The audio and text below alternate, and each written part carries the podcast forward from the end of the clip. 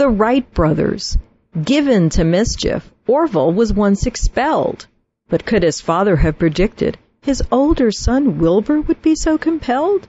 For some years I have been afflicted with a belief that flight is possible by man. What most men only dare dream, his boys would plan. Was it the hockey stick that struck Will's face at eight?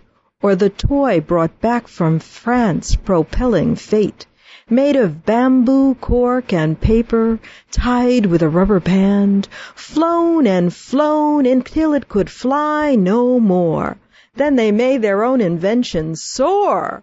As men they would glide over dunes of sand, expanding their knowledge, honing their skill, to unlock the secret of flight, their thrill.